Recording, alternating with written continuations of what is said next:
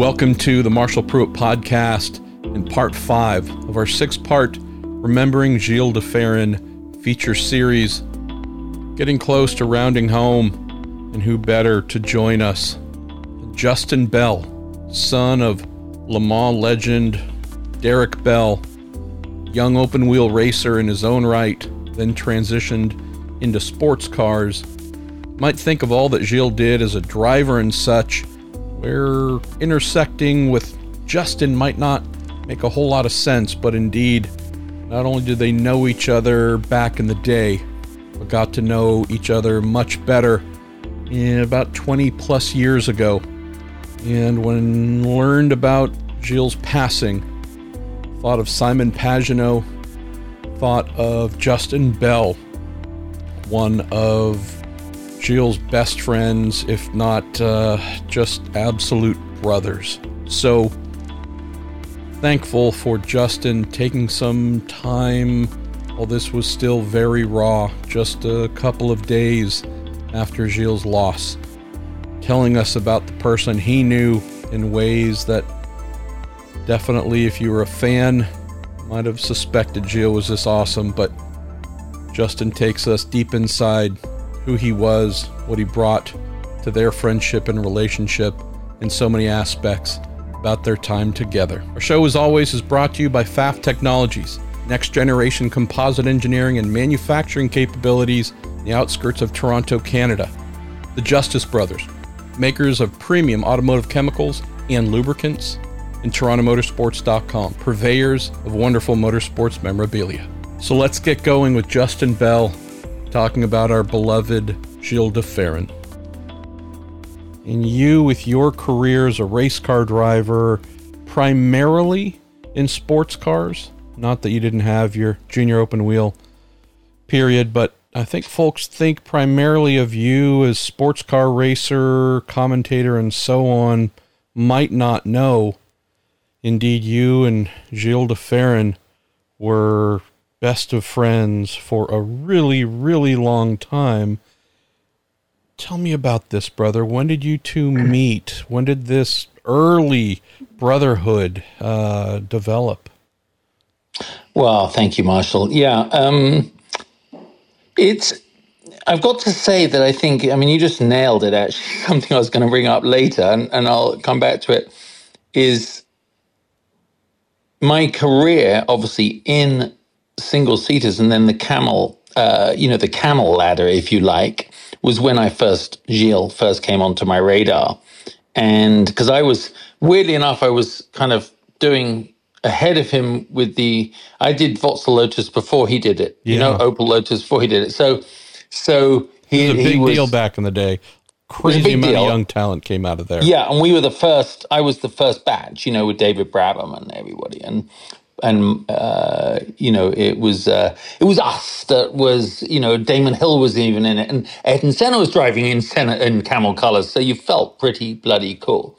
Um, that so, and at that age, you everyone around you, you know, you really don't care about other drivers, do you? You're like, okay, well they're there. How fast are they?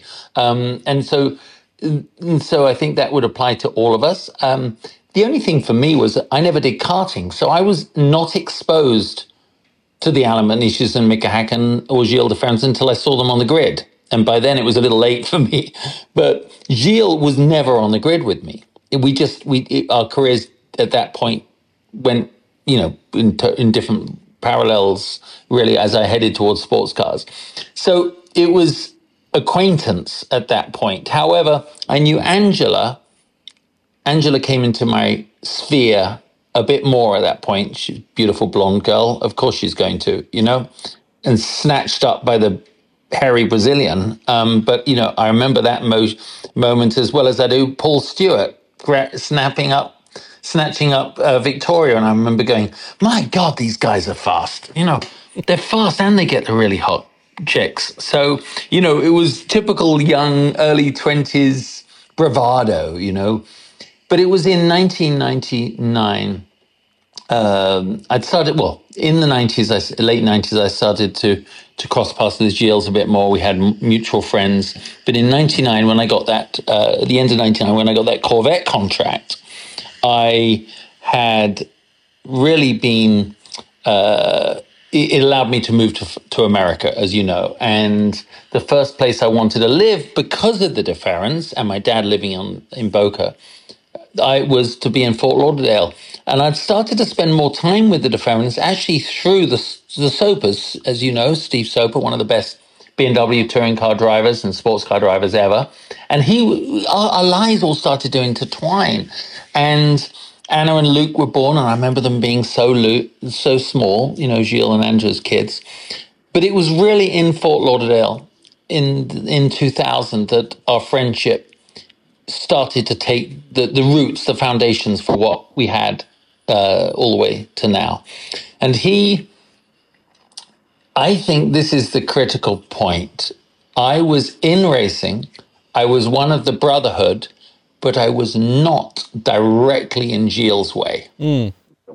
All right. So, and I know that runs slightly contrary to the deep affection and deep relationships he has with so many of his peers from the time. But when he was racing, it was always a little more reserved for him with those drivers. Not not when he was having a caipirinha with you, but you know, you remember him him at the track, Marshall. It was there was race week Gil and there was non-race week Gil. All business. It was an on all business at the track. Absolutely, in a way.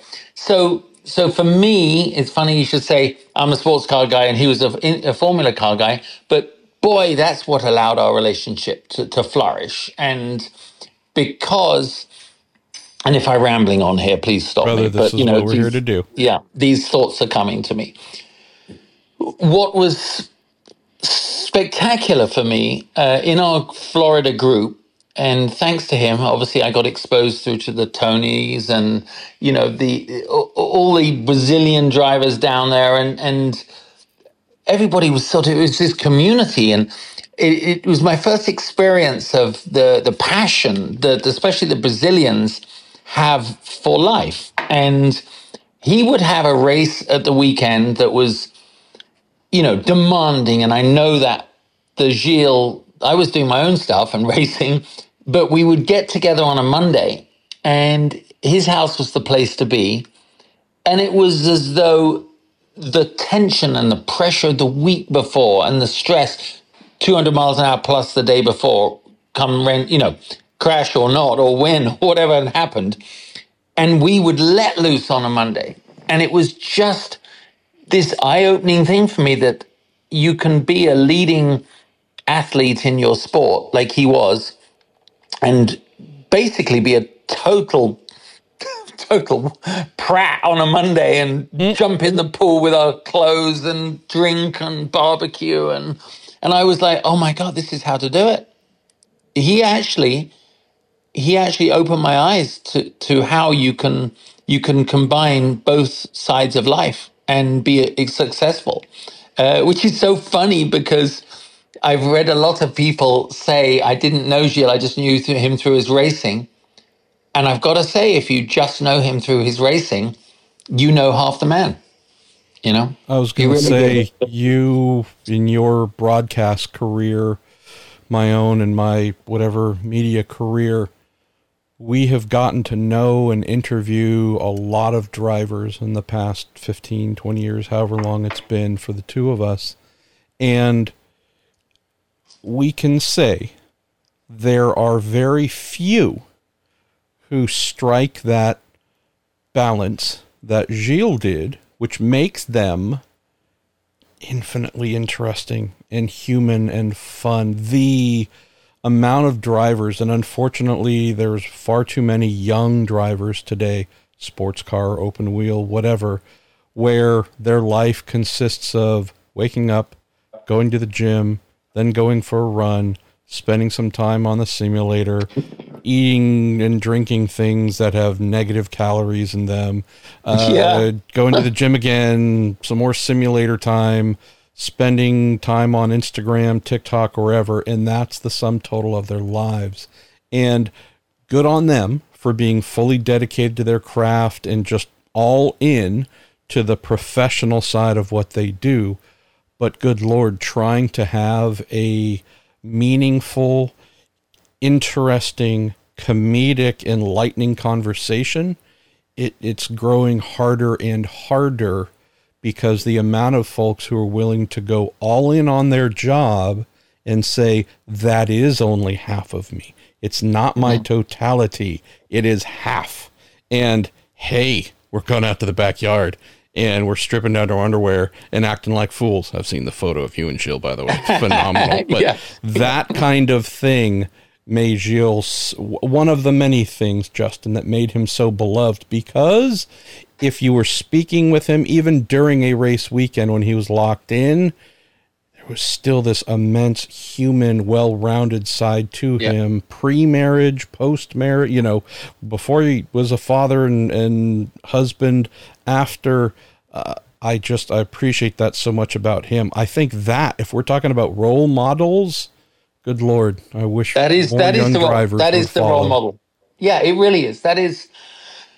He also and I joke. I mean, anyone that's listened to your interviews with him or my interviews with him, uh, you know, it's or is one part of it. Sitting down late at night, and I know I said that on my little Instagram post. You know, sitting at night talking. He his command of the English language. I'm sorry, I do not know many native English speaking men who talk with the intellectual awareness and capacity for choosing the right words that Gil did. And you would sit there and I'd go, I'd, i sometimes go, God, you're not even talking in your own language, mate. You're, you, how did you summarize that so well? And, and I mean, but you know, it's, it's, he had his flaws, like we all do, and he was very self aware of those. And I think the, the beauty of the friend group that was the inner circle which included Elio, which included, you know, Paul Stewart, DC, me, and Hugh Murray, you know, who not involved in racing, but uh, I, I have to say in this interview was a hugely influential confidant that you'll never hear about in Gil's life, a man that helped Gil through some of the most strategic and difficult business and personal career decisions he ever made. And that was Hugh, and a Scottish guy, which meant that Hugh also uh, was one of those guys who because he's Scottish. He could he could drink. He you know he I mean Hugh does drink by the way. So on Friday I'm sure we'll be in a mess. But it's just he he brought this life to it as well. And this was who Gil had in his inner circle. And we what was beautiful about it, Marshall, was we I'd literally we'd rip each other apart in that way that only great loving friends can do you know the the sort of honesty. And i'd walk in and go you're just a fat bastard mate. What are you doing? And he'd drag on his cigarette and go it's not that bad. And i'd say you look like a flipping buddha. If i put you up against the window you look like the buddha. You know what i mean? And he we could talk like that. And he would be he would give me we'd we'd share and we'd just laugh. And and it's but it's the words of wisdom. The fact that this is something that I'm sure you've heard time and time again. Uh, but I was talking with Cassie Soper, who was his, you know, you know, Steve's daughter. She was my goddaughter, and a wonderful girl. She's about thirty now, and she's known Gil since she was born, pretty much. And she, she called me, obviously, in tears, which I was in tears too. But as she said, sorry, as she said, he would talk to you and he would make you feel that was all he was interested in was what nothing else was distracting him. It was your issue or your subject or your problem or your decision you had to make. And he wouldn't let it go. I'd be off and like, all right, I'm over this. I, have thought this through enough now. I'm going to do it. And he'd be like, no, no, no. Have you considered taking this and doing that and coming cooking the recipe of life in a different way and cassie so eloquently said it she said he just helped me you know he had an insight which was great mm. it was great and that's so much of who he was. Yeah. I I think I was speaking with Simon Pagenaud and mentioning huh, if I ever felt I was the subject matter expert on something and presented myself in such a way in a conversation with Gil, I learned very quickly I should never walk into a conversation with Gil feeling like I'm a subject matter expert. No, and I've exactly. considered all angles and I know right. Even if I was mentioning something to him he'd never heard of and he knew nothing about and I'd known about my entire life and had studied and just intensely, I'd leave the conversation going, Jeez, you're an idiot. You hadn't considered no, why those seven things. Right? Yeah. And how many people in life, Justin? Again, we're all connected through racing. I get that. But how many people in life, other than your rabbi, your priest, your whomever Yeah. it might be, uh, can you say, Good Lord, whatever it was, he would run that thing through that supercomputer in his brain, through that extremely old soul of his. He'd run through all these Yeah. filters and come back with at least one or two things where you go, Oh, Ooh, Wow. that was cool. Yeah, yeah, really. I mean, Marshall, it's it's. So when did you first meet him? I can't even think of that. well, When did you first come across him? I admired him in, uh, immensely as a race car driver. Uh, I think the Formula Vauxhall Lotus era as well. Uh, followed him coming up through British F3 and then F3000. I would make my weekly pilgrimage, and I, this is unfortunately revealing our age, but in the mid to late 80s, uh, this is pre internet, pre just about everything, uh, printed materials were our source for information. And so I Yeah. would make my weekly drive or bicycle ride down to Tower Records and Books on El Camino Avenue in San Mateo, California, and buy Autosport.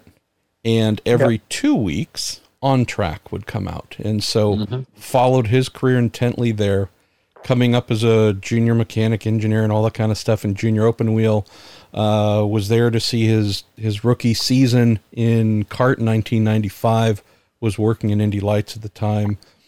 Didn't know him as I was working again in that capacity because I never worked on a team he was on, and uh, but I got to know him. The announcement of de Ferran Motorsports at Sebring Okay. in 2008. So, Yeah. and the thing that struck me, Justin, and, and where this, of the many reasons his loss has hit me so hard, and, and I apologize for needing a little bit of, of a runway to explain this, but came from the team side, crew side, had run IndyCar teams, had done a lot of fun things, etc. Retired at the end of 2001.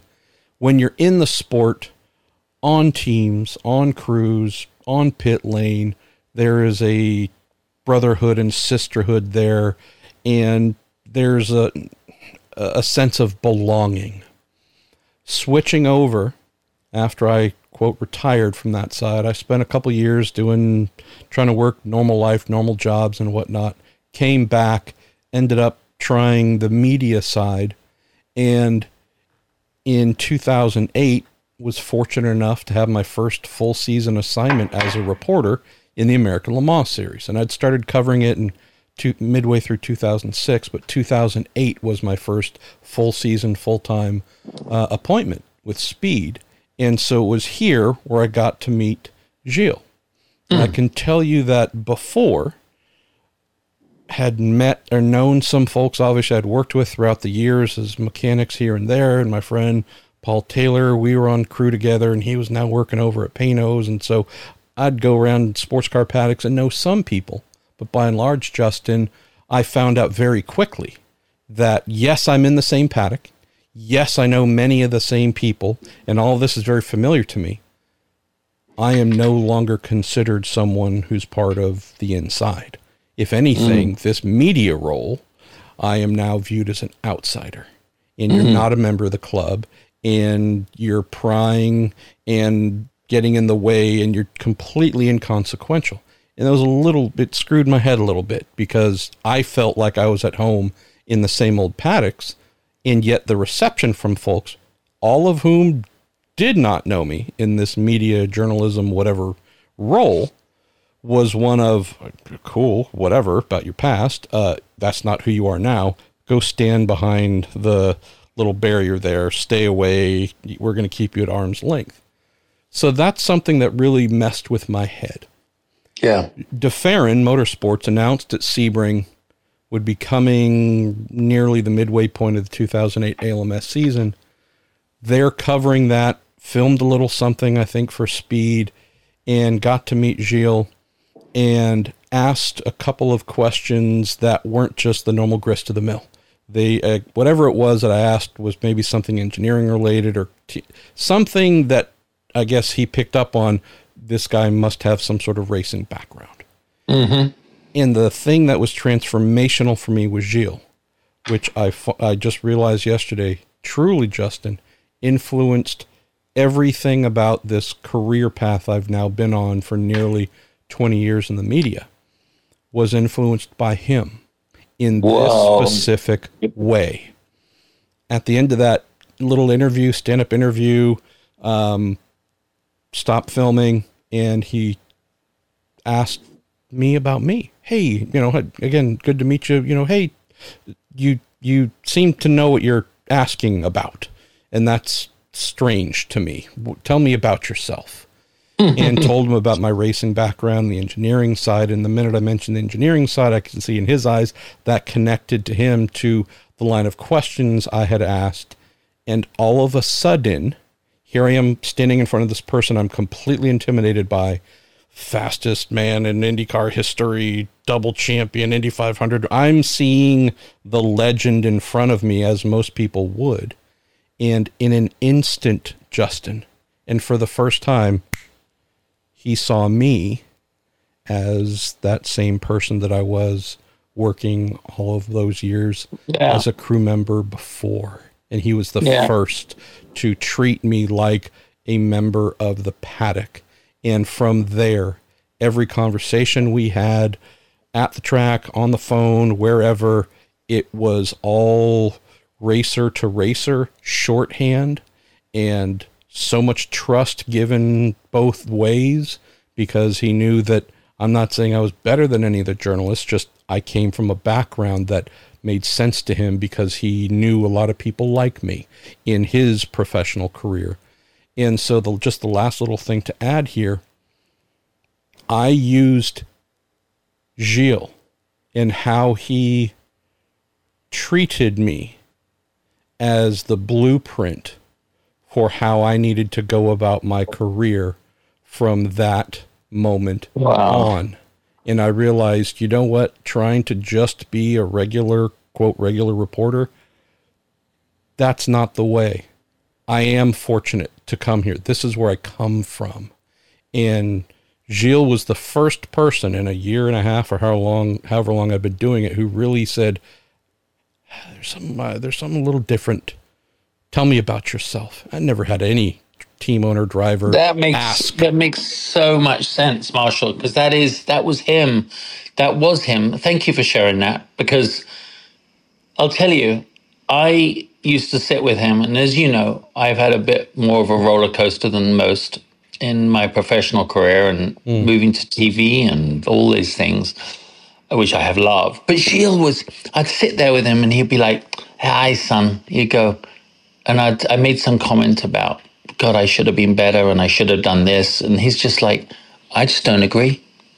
He said, he, he'd just, he'd just contradict me and he'd say, no, look what you've done. Look at this. How, the way you talk, I can't talk. I mean, he, he knew, how, he, he believed in my future more than I did mm. most of the time. He, I, I mean, I wouldn't have, uh, my Drive to Win podcast without his him telling me that it's just a great idea.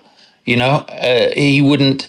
He he just he, he just was so motivating like that. But you know, here's here's what, and, and I thank him for that forever. And but here's what I, I really do want to, you know, probably to wrap this up a bit because you'll have a 24 hour podcast, but it, which he deserves. Um, mm. But as it, I'll go back to the bit. So Gil the racetrack, what a man, what a guy. And I would sometimes ask him, would sit there, and I he was also someone I could be very honest with, and I say, Gil, I just I think I had too much imagination to be to do what you did at that level. You've never. I said, how did you disconnect qualify at Michigan? How did you do that? I can't disconnect my imagination from the reality, and I can imagine myself going over the hedge. That's not what a racing driver should do. He said, oh, I've never thought that. He said, but I said, tell me about the car. I want to know what it felt like. Move your hands. I remember one night I said, we were pretty drunk. um, I said, move your hands the way you moved it on visualize going around Michigan at that 241. Yeah, Fontana. And, and, yeah, Fontana. Uh, Fontana, sorry, Fontana. And he goes, he, he was like, God, and he said, there's a moment it started to slide on me, and I just fucking kept my foot in it. he mm. goes, and he goes, and he was moving his hands and his feet, and I'm going, God, you're just I, I, and I just looked at him. I said, I just could never do that. Um, you can't. He said, and I can't do what you do. So, and then he give me compliment. You know, he just was. It was just great, and it was. It was the.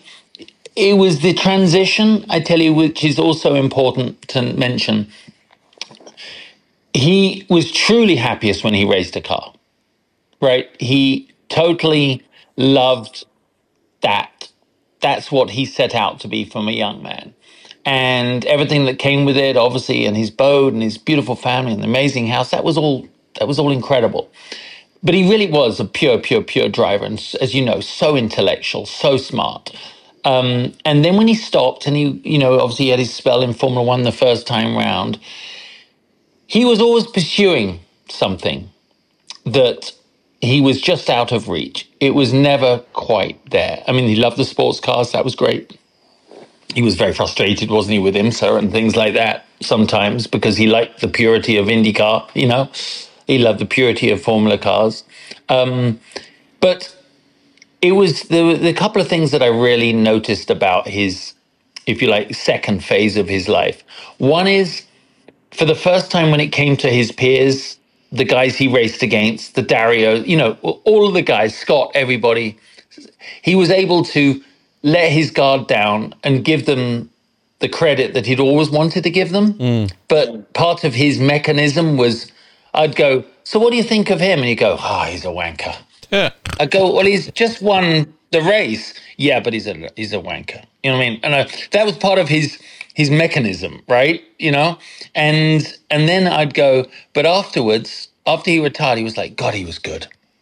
I'd be like, where did that come from? yeah. He because he could he could he didn't have to have that guard up. You know, part of his his true self belief was that you're better than anyone else standing there. That's what the true drivers believe. The true greats do. I truly believe that. And you've talked to enough of them. But when you retire, you can go, actually, he was amazing. You know, every time. And we enjoy, I enjoyed those conversations about his peers. But he was seeking, he was seeking what would make him content. And he, as you know, he got into his financial modeling. And boy, I'd walk in his office and it looked like an idiot savant was in there on ecstasy. There's writing on every surface in his office. Literally, he had markers that he could write on every wall in his office. It, and it was like, it was like, I don't know, trying to solve the Enigma code. You know, it was, it to me, I didn't understand any of it, and to be honest, nor did anyone else. Um, but he pursued that, but it didn't bring him joy, and I, I, I said it to Zak Brown this week on a text. I said, I tell you what, he really was enjoying what he was doing right now. Yeah with McLaren. He felt he was contributing. And that's what I don't think he'd felt for a long time. And he was a brilliant man in the sphere of motorsports and and and the business of motorsport and what it takes to be a driver and he must i'm sure he was a huge asset because he knows yeah they might be driving newer cars but there's nothing a lando or a oscar could tell him about a car he doesn't know right and and connect the engineers and connect the people. And and so I, I can tell you with certainty he was when I asked him uh, the 26th we had a just a few days ago. You know, was our last FaceTime, and he was, you know, we didn't talk a lot about the future. We just were kind of just mulling over this year and laughing and talking as we did. And and he said he really enjoyed it, and I have six months left on my contract, and so you know I'm going to give it everything. And if they like what I do, I'm sure I'll stay, kind of thing. But I could hear it in his voice. It was really was really good. He enjoyed it, and that made me happy. Um, and he was, you know. He loved his kids so much. He's so proud of them. I mean, Luke, his son, is just magnificent man, very like Gil poor bastard is built the same way. Mm. and Anna, thank goodness, looks off looks more like more like uh, Anna, um, Angela, and it's a beautiful, beautiful style and figure. But I tell you what, they all have both kids. They have this certainty of direction and self worth and intellect that Gil. I mean, Angela's a smart lady, but Gil, they've got that de Ferran factor and they will be formidable in their lives and he knew it and you know i what else can you say about a family man that has created all that and for the friends of ours that will be gathered together at his very very small funeral uh, this week it's it's the people everyone loved him he he you know he was a tough man but his inner circle are are devastated mate we're devastated because you know I told him, he told him, you got to get your shit together to to live a long time. Mm.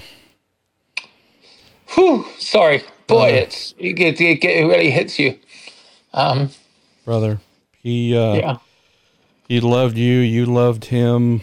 Uh, you two were brothers, the the realest of brothers, right? There was no. Yeah racing bond, right? You didn't become friends because you were involved in this team or that you two found each other genuinely uh, became such great great friends so close with him and i got to admit it's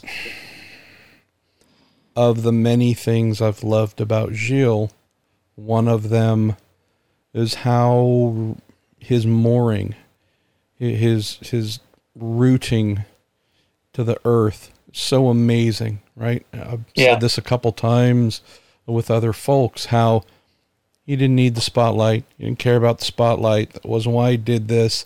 He there there was a purity to him, what he did, how he did it, why he did it, and in his death, which still is a very surreal thing to contemplate. Yeah. Um, what I have been struck by is here is this guy who achieved all the things that we've mentioned and more, and yet was not part of the social media craze, not someone who's in and about headlines constantly, really and truly had achieved the great showy public facing things in his life by and large a long time ago, had not been in the headlines much since. You would think possibly his passing might be something that resonated with a smaller group of us who remember him from back in the day because he was never trying to be constantly present in that spotlight. And yet, Justin, holy cow. I I knew Gil was loved I don't think any of us knew he was this loved. And yeah. i say this in the in the most positive way of he could have been someone who passed and we are shocked and mourned but the ripples weren't that big because the the most famous part of his time being well known and famous was 20 years ago.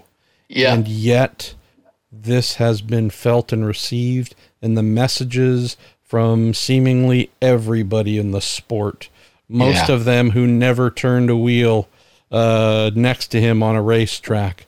But the amount of people, top to bottom, left to right, NASCAR, F1, everywhere, has been phenomenal. So you never want someone to die for them to know how much they were loved. Oh. I don't think that was a case for Gil. I think no. he knew how well loved he was, but it's just been to me phenomenal to see. Wow, like our yeah. world, our world of racing, and those are interconnected through it. We're all still in tears because this man meant so much to us. Uh, wow, what an amazing life lived. Yeah, it is, and beautiful words. I mean, beautiful words. My my my closing couple of remarks would be this: you know, uh, you make we're only in our mid fifties, you know, our group basically, and you know, you you everyone's achieved what they've achieved, moving on to next phases. He was never resting on his laurels. He was moving forward. He we we we always had these funny plans. People do you know, and I, I, my life, as you know, changed when I had a heart attack at 44, and I really understood that this isn't a guaranteed ticket to the end of the ride, right? And he was very, uh, very supportive during that period. Um, I yeah, at least that made him run to the doctor and get a checkup, and then you know I had another little medical issue, a little brain bleed, you know, three years ago, and he was immediately on that with me. Um, but you make plans, and in our world today, we get so busy, and you know, we were always going to go to Tuscany and do a cooking course, right? Mm-hmm. Our, our, girlfriends and wives and people were like, well, what are you two going to do there? Can we come? And we're like, absolutely not. This is a boy, you know, we're going to go and we love cooking together, and we did all this uh, my last words to him, which I really did struggle to think about what they were, and then it came to me two days ago, was I said, listen, let's not talk about how great we're going to be next year. We'll talk about that on New Year's Eve. You know? Mm. And that was it. And he I said, I loved. He said, love me. And that was it. But it was, he will, uh, yeah, a great man, a great man, great human, great dad, great friend great driver. I mean, it, you can, as you say, the outpouring of love and affection has been incredible. Um, and uh, I just hope none of no one else I know dies soon because they won't get as you need a bit of a buffer after a guy like this because because you don't want to come up next to him, you know. Um, mm. So, uh, but uh, yeah, well, thank you for doing this, Marshall. It, it's helped helped me to talk about it without totally breaking down. Um, all I know is, you know, I there were two things that he was really happy about, or would be one thing be, he was very happy about. I went vegan for a while and vegetarian, and the words he called me, the shit he gave me, yeah. until and until and then he broke he broke me. I went to his house. This is two three years ago now coupled with my girlfriend who's a meat eater, but he he he was making his special, you know, his Brazilian mm-hmm. meat and this, and he's waving it in front of my face, and I crumbled, and that was it. I stopped being a meat eater that night, and it made him very happy. And I don't drink much anymore, but this Friday with DC and Paul and our closest friends, I think it's going to be. He would be proud. So brother. Appreciate you. Yeah. Thank you Thank for you. Uh, bringing more of Gil to us. It's a real gift. Thank you, brother. All right. Love you. Take care, everybody. And uh, let's make 24 an amazing year. Okay? Amen. Thanks once again to Justin Bell for taking the time, being willing to talk about this now instead of waiting really appreciate his desire and willingness to bring the many, many facets of his dear friend to the public. Get a chance, pay a visit to marshallpruettpodcast.com. More than 1,400 episodes they are cataloged for your listening enjoyment. Getting ready to post more of these remembrances here. Thank you once again for listening.